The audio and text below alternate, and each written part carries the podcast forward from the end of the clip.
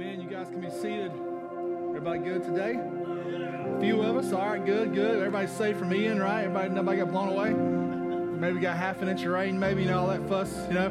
Um, nah, good. I'm glad you're here today. My name is Michael. If this is your first time here, uh, I'm, I'm pumped that you're here. Uh, I was just sitting there worshiping with you guys, and my, my heart is just just overwhelmed this morning, like just how much I, I love the church. I love the bride of Christ. I love what God wants to do through his bride. And um, and there's something special that happens when you take away all the religion, all the bells and whistles, and all the things, and you just worship Jesus for who he is. Right? There's something that happens when you open the Word of God and just do what the Bible says, right? You know, we, we, around here we have a saying is like Christianity, following Christ is easy. You just read the Bible and do what it says, right?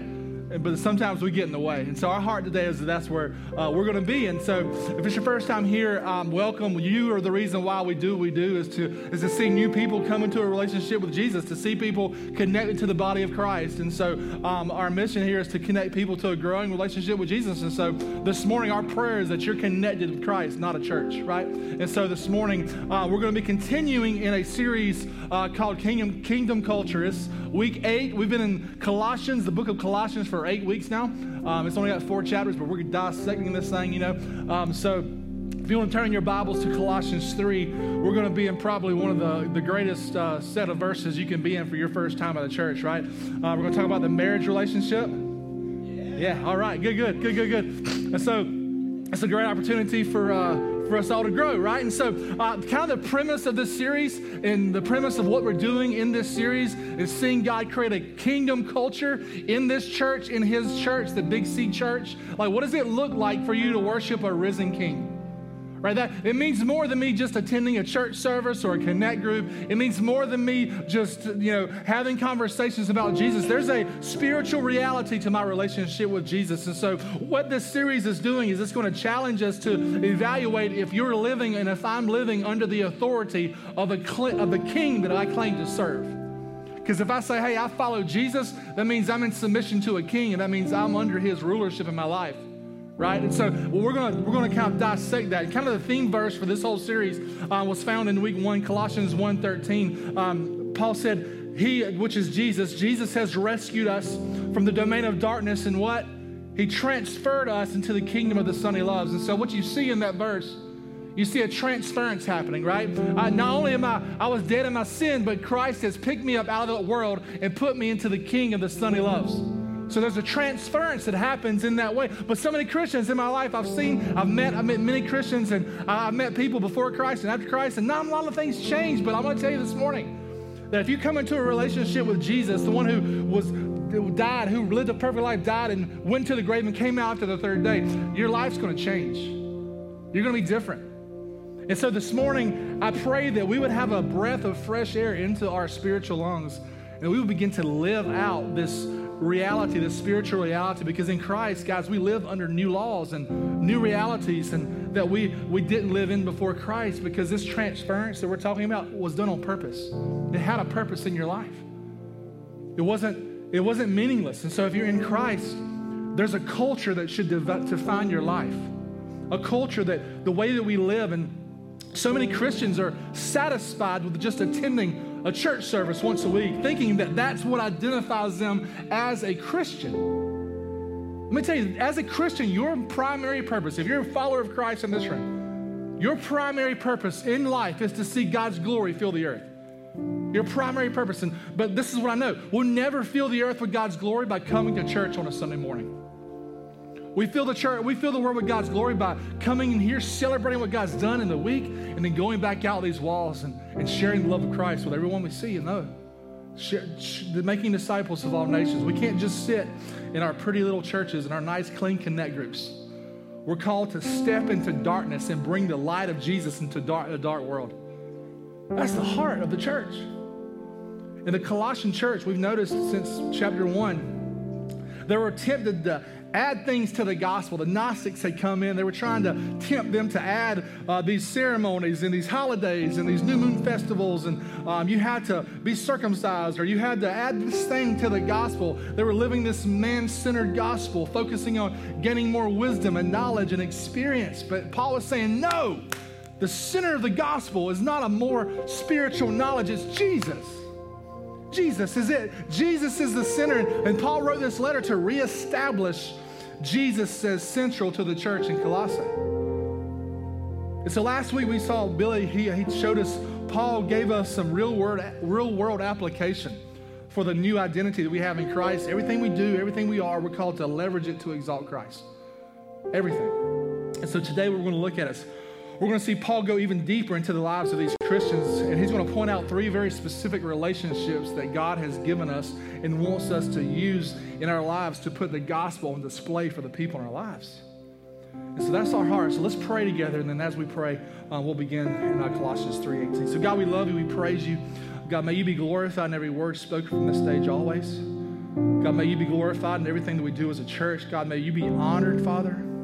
Lord, decrease every human being in this room and may, so that you may be increased. God, use us in ways we never thought imaginable.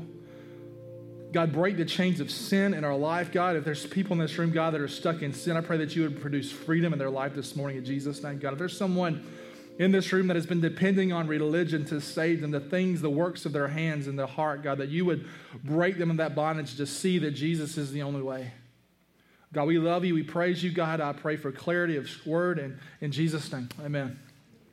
And so this morning, I kind of want to start off with something um, really quick. I borrowed someone's glasses, uh, Mr. Tim Denton. He's great, great dude. And so, but he, he wears glasses. I probably should wear glasses. I lost my glasses, glasses in a, in a gardening incident outside my house when I lived in Pooler. No idea where they went. I just never got any more. So I, I, I want to look through Tim's world. As I look through Tim's glasses, you guys look very different, right? I can't see Nick's face very clearly. I, I see a, a, a, blob of flesh, right? And so uh, my IQ points just went up 30 points by just putting those on, right? But what I want to show you is like a worldview how you look at the world, how you see things, how you experience life, how you um, look at marriage, finances, money, church, and, and what a worldview is. And so, if you're a note taker, write this down. It'll be on the screen. A worldview is a particular philosophy of life or conception of the world. And so, what you see about a worldview, I want to kind of dumb it down for some of those people like me that are less intelligent in the room. So, a worldview is like a pair of glasses that you see the world through, right? Worldview is like a pair of glasses that you see the world through. It's how, it's how we see the world and everything in it. It's what's true. It's what's true. It's, it affects everything about our lives, what we believe to be true, which if what I believe to be true affects what I value, and what I value determines how I behave, right? And so as I look at that, when a person becomes a new creation in Christ, they've been, remember, they've been transferred from the kingdom of darkness to the kingdom of light of the Son that God loves, right? And so when they've been transferred into this new kingdom, Christians should look at the world through brand new glasses, a new worldview, right? Can we agree with that this morning? No longer am I looking through the Western worldview because when I'm born again, my worldview shifts from a Western worldview of, of, of you know, the American dream. Uh, if I work hard enough, I can get anything. Uh, to a thing where Jesus has filtered my glasses to see uh, with eternity in view, right? That's how I'm looking at everything. So, but when it comes to passages like we're going to go through today, what happens in the church is we kind of slip back into that Western worldview. When we start talking about submission, we're like, oh, no, no, no, no, no, right? Let's don't talk about that. Let's don't, let's don't get in that realm of things. That's too touchy. We, we put these Western worldview glasses back on and we interpret these scriptures through Western eyes instead of kingdom eyes, right? In our, in our culture, what happens is there, there are these passages that you can turn to, I mean, they're all through scripture, that can cause a rift in the church. Look at all the denominations in the world, right? You know, I sprinkle baptism, I dunk, right? I baptized for salvation. I do communion here. I do all. It's like all these things, like denomination, denomination, denomination, denomination. When Christ said, we're all one in Christ, right? We're called to come together in Christ. And what I want to do today is I want to dive into a very controversial topic. Can we do that? I love hitting the things head on. Here we go. So let's read these things together. All right, I need a bulletproof podium today, but I don't have one, so we're just going to trust that your Christians are not going to kill me. Here we go. Verse 18. Chapter 3, verse 18. It says this says, Wives, submit to your husbands as is fitting to the Lord. Husbands, love your wives and don't be bitter towards them. Children, obey your parents in everything, for this pleases the Lord. Fathers, do not exasperate your children so that they won't become discouraged. Verse 22 Slaves, obey your human masters in everything. Don't work only while being watched as people pleasers, but work wholeheartedly, fearing the Lord. And whatever you do, do it from the heart as something done for the Lord and not for people, knowing that you will receive the reward of inheritance from the Lord. You serve the Lord Jesus Christ. For the wrongdoer will be paid back for whatever wrong he has done, and therefore is no, there is no favoritism. Masters, deal with your slaves justly and fairly, since you know that you too have a master in heaven. And so, what Paul is doing is he's showing us that we have something in our lives that if we steward these things well, they could be the greatest gospel, they can have the greatest gospel impact in our life. It's our relationships. Like it's our relationship. He goes, he highlights three relationships our marriage, our family relationship, and then our work relationship. And so, in each of these relationships, what we're going to see is Paul is going to point to a character trait that defined the life of Jesus submission. Submission in the American culture is a bad, dirty word, right? I don't submit to nobody, right? You, you, want, you want me to submit, you gotta, gotta come at me, right? Now, submission is an ugly word in the American culture. Remember, we're not looking through this Western worldview anymore. We're looking through kingdom eyes. Jesus is king, and I'm following him.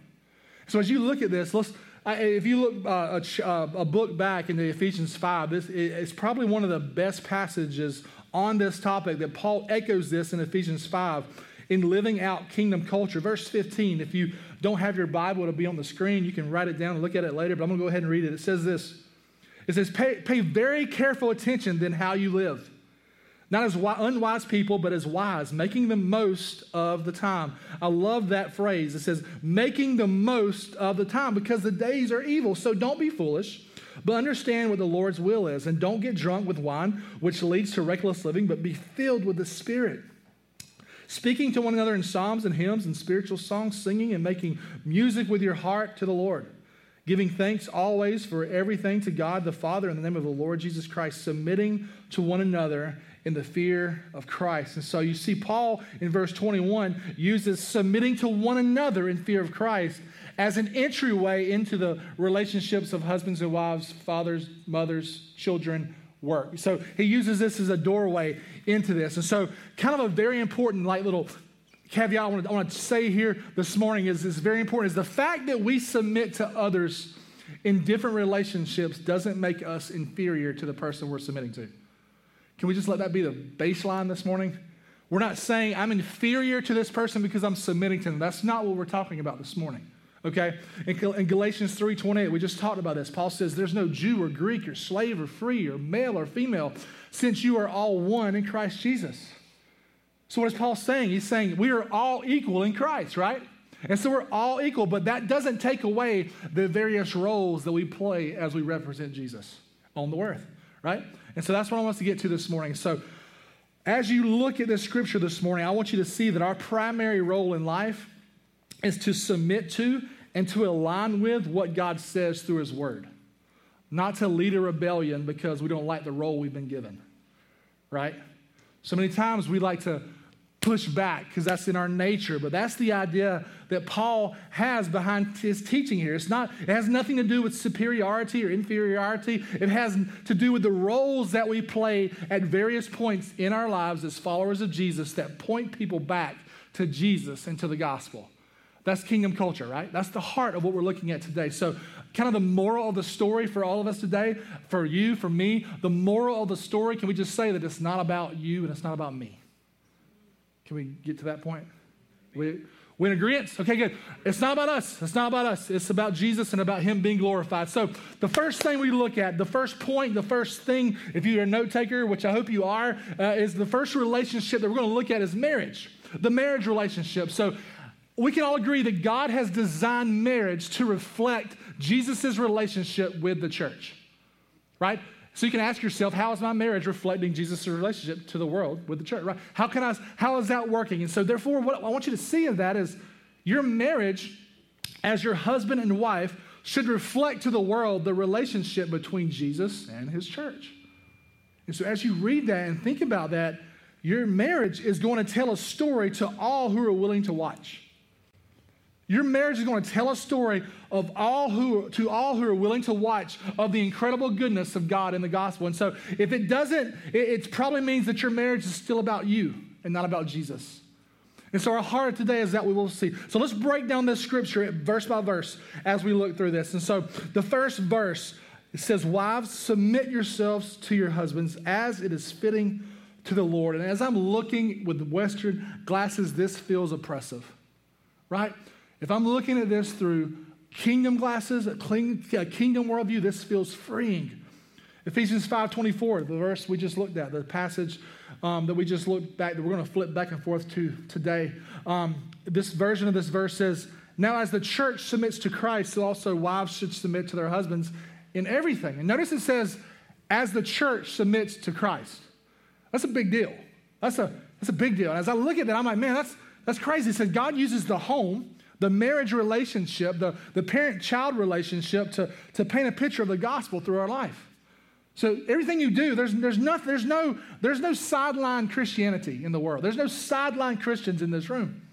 We're called to, to immerse ourselves in the gospel. And I know for some people in this room, your head is about to explode, right? That's okay.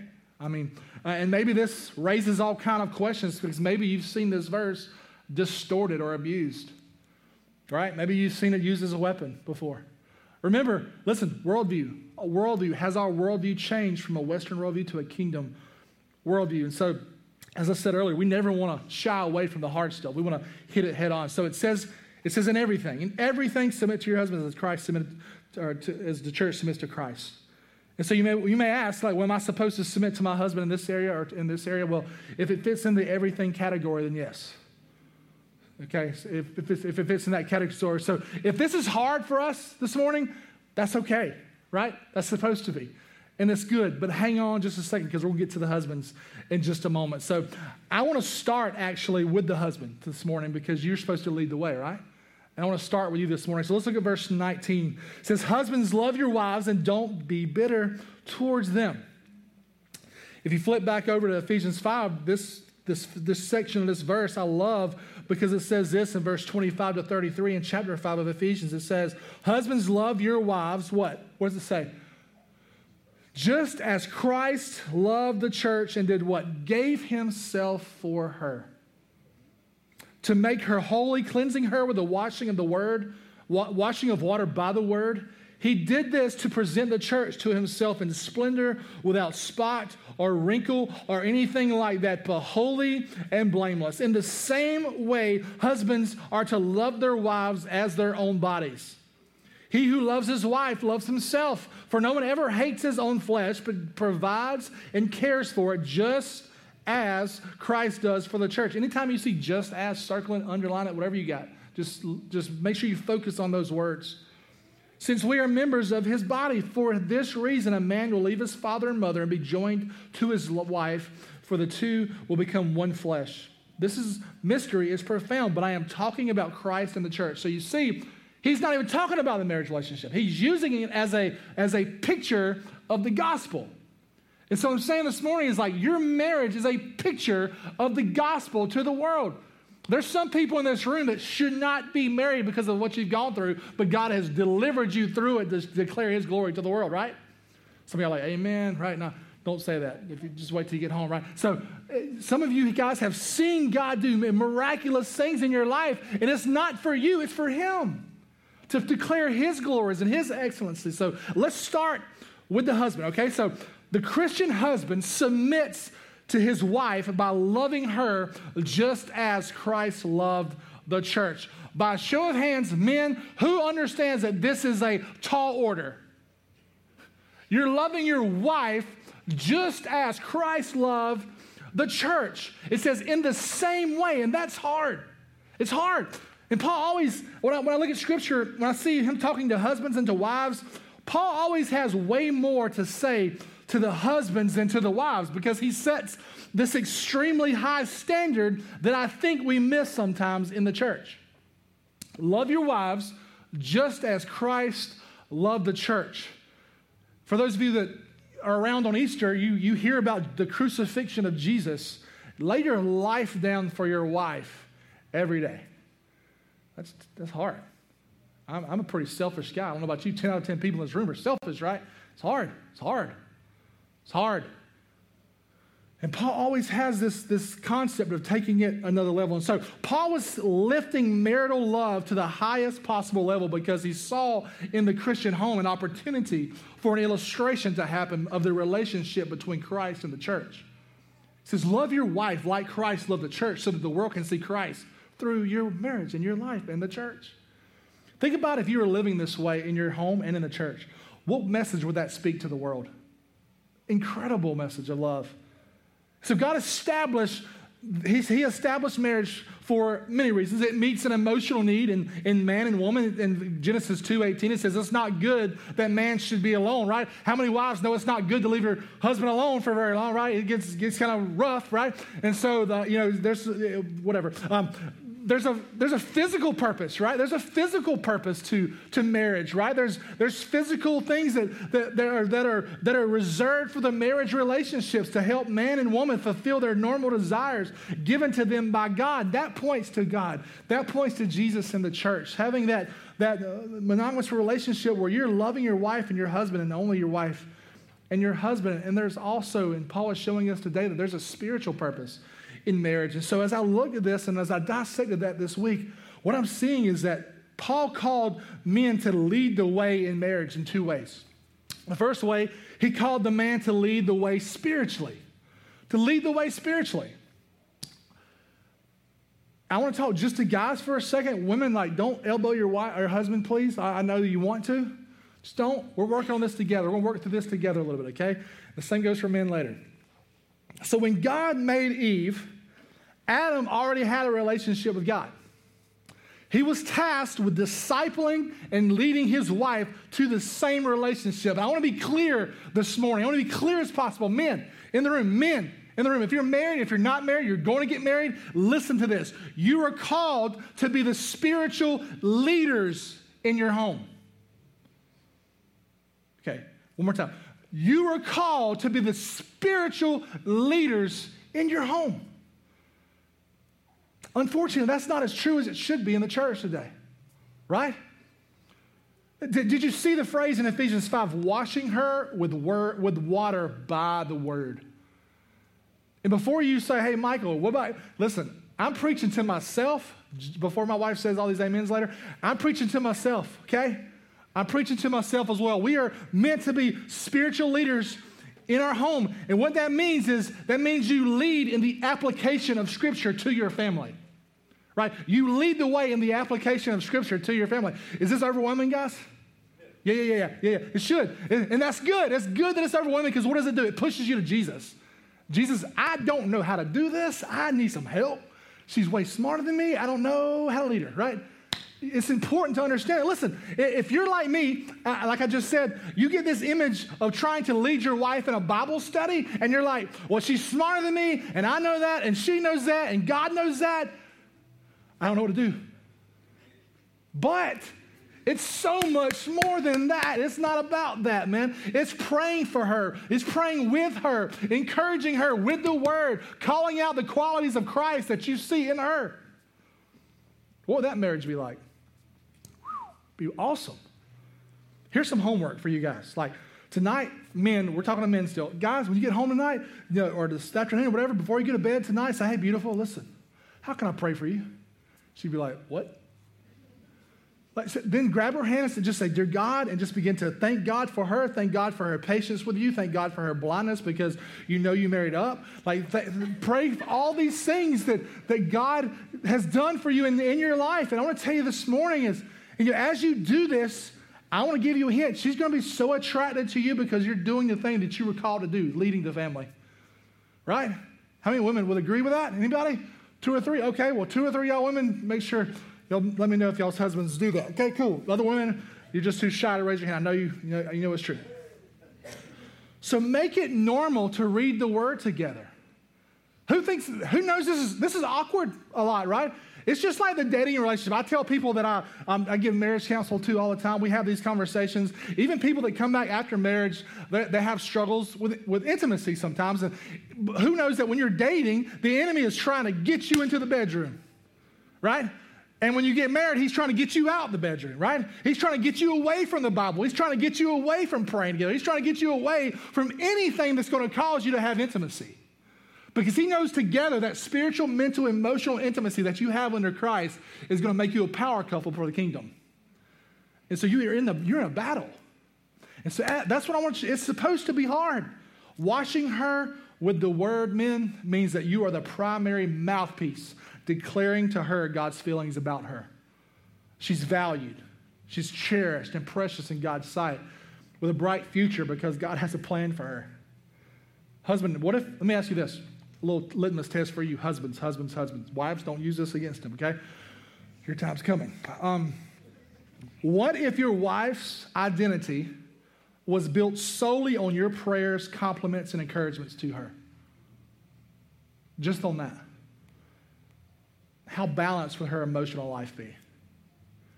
As I typed this out this week, I literally stopped what I was doing. I sent my wife a text and said, I'm sorry for being a bad spiritual leader in our home. Ask her. I did. I, I, that, that, that moment, I was like, man, that's hard. And let me tell you something else, man. Like, you can't lead your wife if you can't lead yourself in this. A lot of guys, like, you know, you're just kind of winging it when it comes to your faith, but God has called you to be a strong man of God, to lead the way in the church and in your home. So, lead the way spiritually. The second thing, is to lead the way in sacrifice. Guys, if husbands make Christ's love for the church the pattern for loving his family and his wife, then he'll love his wife sacrificially. Listen, Christ gave himself for the church, so the husband gives himself for the wife, right? In Ephesians 5:31, we just read, Paul references God's instruction to the man to, to leave his previous life and cleave to his wife. And Paul compares this relationship to Jesus' relationship with us. Jesus left his throne in heaven and laid down his life. Men, you are called to that type of sacrifice. You're, you're called to that type of sacrifice. But let me tell you, laying down your life doesn't simply mean dying. You're being willing, I would die for my wife. It's a very noble thing to say, right? I, am a man, I die, I step in front of a bullet for my wife. That's very noble, guys, but it means putting her needs above yours also. How about that? How about doing something for her that you don't want to do? Using your power like Jesus used his power to serve instead of to wield it as a, as a, as a weapon in your marriage. Right? C.S. Lewis once said, in, it says, in the marriage relationship, men wear a crown, but the crown you wear is first and foremost one of thorns. That's hardcore, man, but it's true. Before we move on, I want to point out that, that humanity's fall happened in Genesis 3 because of Adam's failure to lead. Don't let any guy say, well, ah, Eve committed the first sin. Yeah, we're going to us all. Don't let anybody say that, right? Don't let any man say that to anybody. You know, Genesis 3, Adam was with the woman, which means he failed to lead and protect his wife. In that moment where the enemy was tempting her, the first sin was a failure of the man to step into his proper role. In Genesis 3 9, it says, So the Lord, what did he do? Called out to who? To the man and said to him, Where are you? And he called out to Eve, Hey, Eve, why'd you pick the fruit? And so he called out to the man and said, Hey, where are you at? Guys, humanity fell because men didn't lead like Christ. And I believe that when men in the church reassume their leadership role and reject passivity, our families and our churches will be transformed. Listen, Studies show that if a child is first to be saved in the home, there's a 3.5% chance that everybody else in the household will follow. That same study um, shows that if the mother is the first one to be saved in the home, there's a 17% chance that the whole family will be saved. There's, that same study shows that if the father is the first to be saved and leads the family into the church and into discipleship, there's a 93% chance that the rest of the home will follow in his footsteps. It's not about chauvinism. It's not any of those things. What it's about is about the way God has ordered the structure of the home. If we order our homes like God has told us to order our homes, you'll see a revival in your home that will bleed over into the church. Right?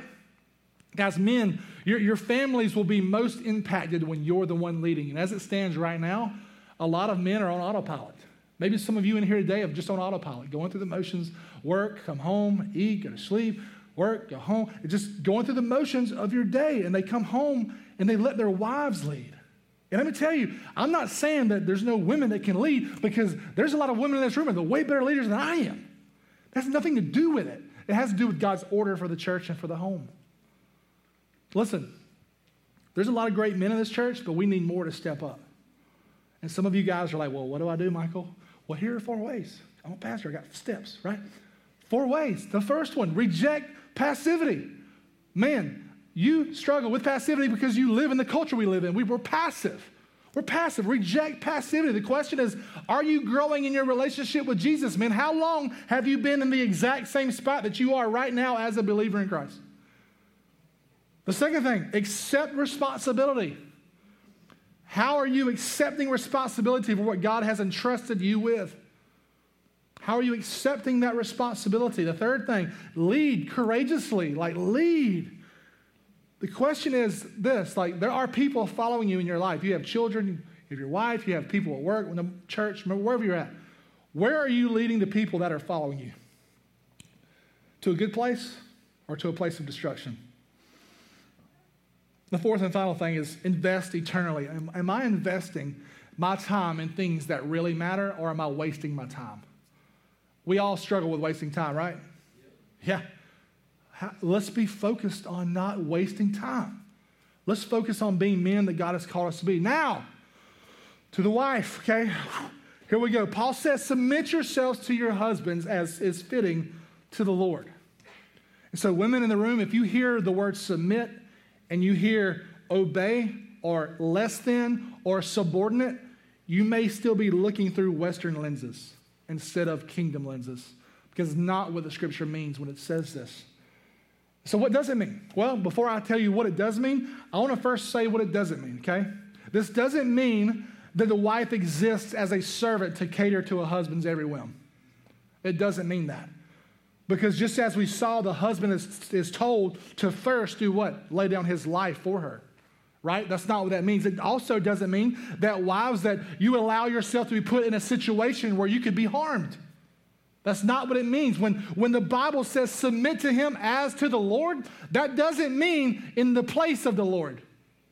You hear that? It means as a way to serve the Lord.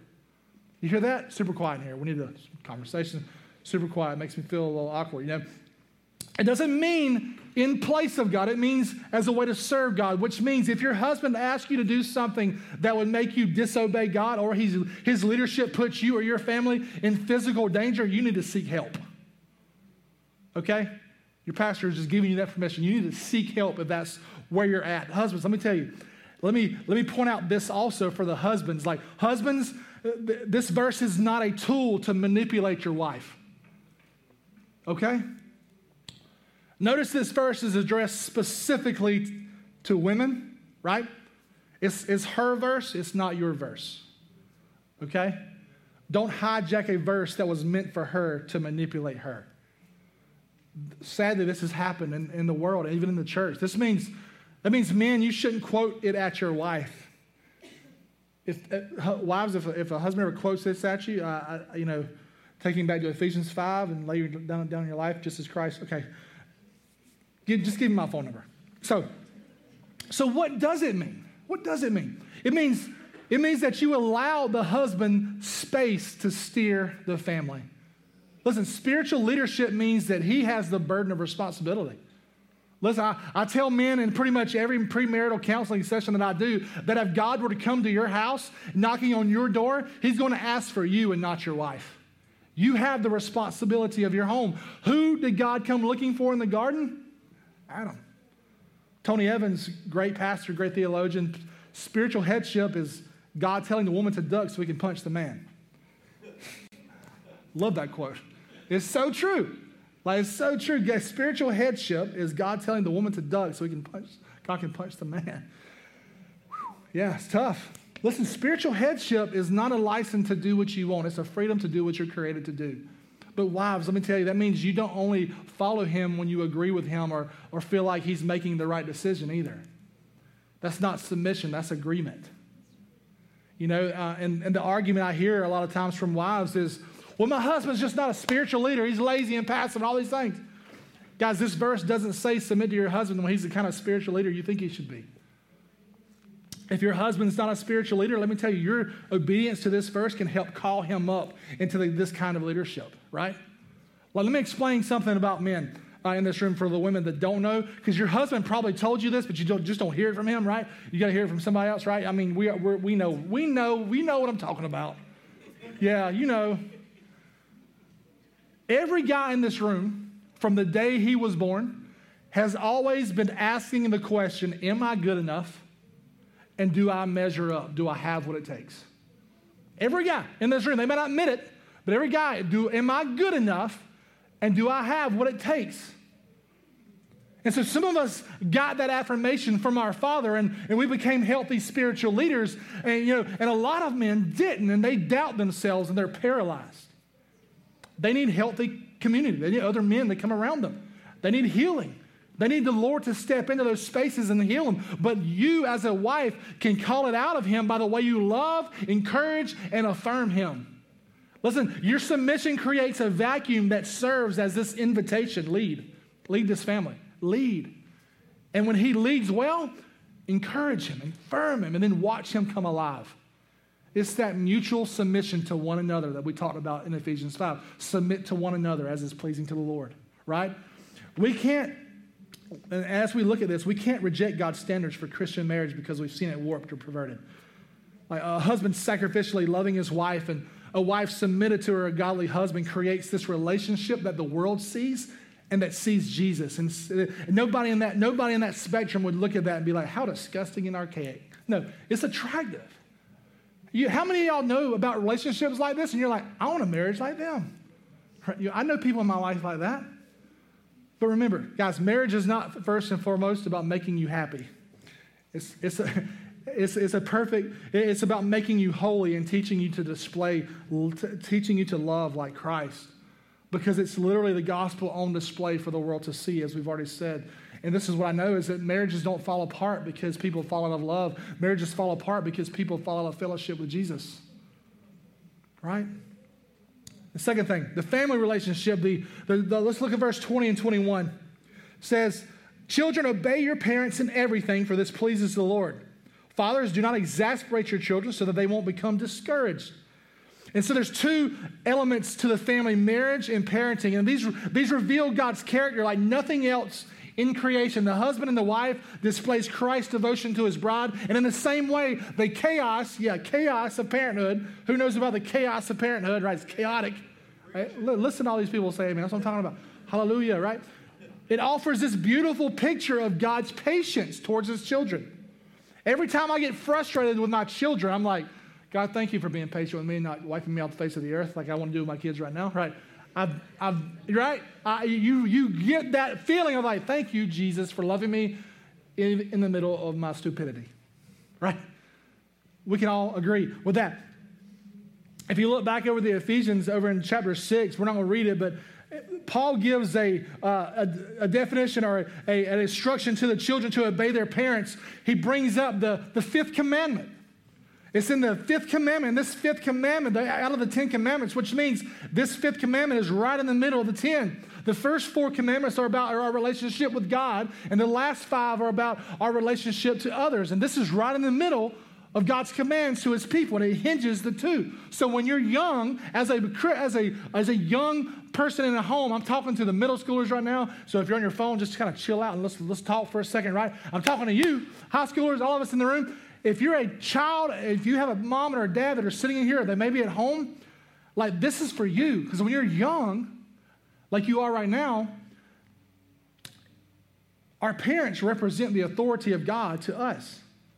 You're like, hold on a minute. Wait, wait, wait I, I, don't, I don't consent to any of this, right?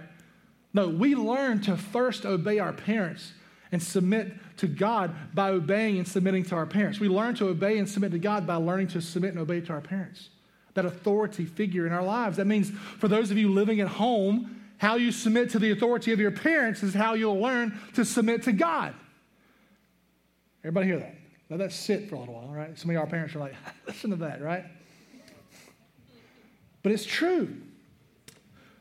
It's so true. Verse 21 Fathers, do not exasperate your children so that they won't become discouraged. Notice that the parenting instructions are almost always given to fathers. But who does the brunt of the parenting usually go to in the American home? Wife. Wife. Men, lead your family, your children. Be the first to discipline, the first to guide, the first to go after their hearts. This means that the primary focus of parenting in verse chapter 6 of Ephesians verse 4 says bring them up in training and instruction of the Lord. This was talking to the husband in this moment. This means that what your primary focus is is their heart towards God, not their behavior right? And kingdom focus, we're talking about kingdom culture. Kingdom focused discipline is less concerned with controlling the behavior of a child and more concerned about shaping their heart. Do you see that? That's what we have to see. I wish. Uh, uh I wish my dad was here to see that, hear this sermon, but uh, that's not how I was raised per se. Listen, I was raised in a, in a home where it was about behavior modification, and the heart will come later. And that's not how I want to raise my kids. Dad, if you watch this, I love you. Did a great job. Um, but when you understand this, it'll change your approach to discipline altogether. Because when you're exasperating your children, as Paul talked about in Colossians here, it's because you've shifted to behavior controlling, which means, which is more about your convenience than their spiritual development. Who's ever disciplined their child because they were inconveniencing you at the moment? I'm trying to watch this game. I'm trying to clean the house. I'm trying to do these things. Go to your room, or here's the spanking, or whatever you do, however you discipline your child. We, we discipline out of inconvenience and not going after their heart. Psalms 127, 3 to 5 says, Children are an heritage from the Lord, offspring a reward from Him. Like arrows in the hands of a warrior are children born in one's youth. Blessed is a man whose quiver is full of them. We're called to discipline our children like they are arrows to be shot out into the world to take ground for the kingdom, wherever they set their feet. Because kingdom parenting, guys, produces children who prioritize disciple making over worldly success, right? And so as you as we get ready to close, uh, the band can come back, we're gonna we're gonna see one more song before we leave. But I want to show you this morning that our relationship carries our relationships carry the clearest picture of the gospel. And Paul is trying to get us to see that in our relationships, we're, we're actually reflecting Christ. We're actually reflecting Jesus. So I've heard it said that you can measure the progress of your faith by how well you relate to your spouse and to your children and to your work, right? I can I see it, and I've heard it said that, and the truest measure of your Christianity is who you are at home. I don't care what you do at church. I don't care what you do at Connect Group. What, what would your family say about your spiritual health at home?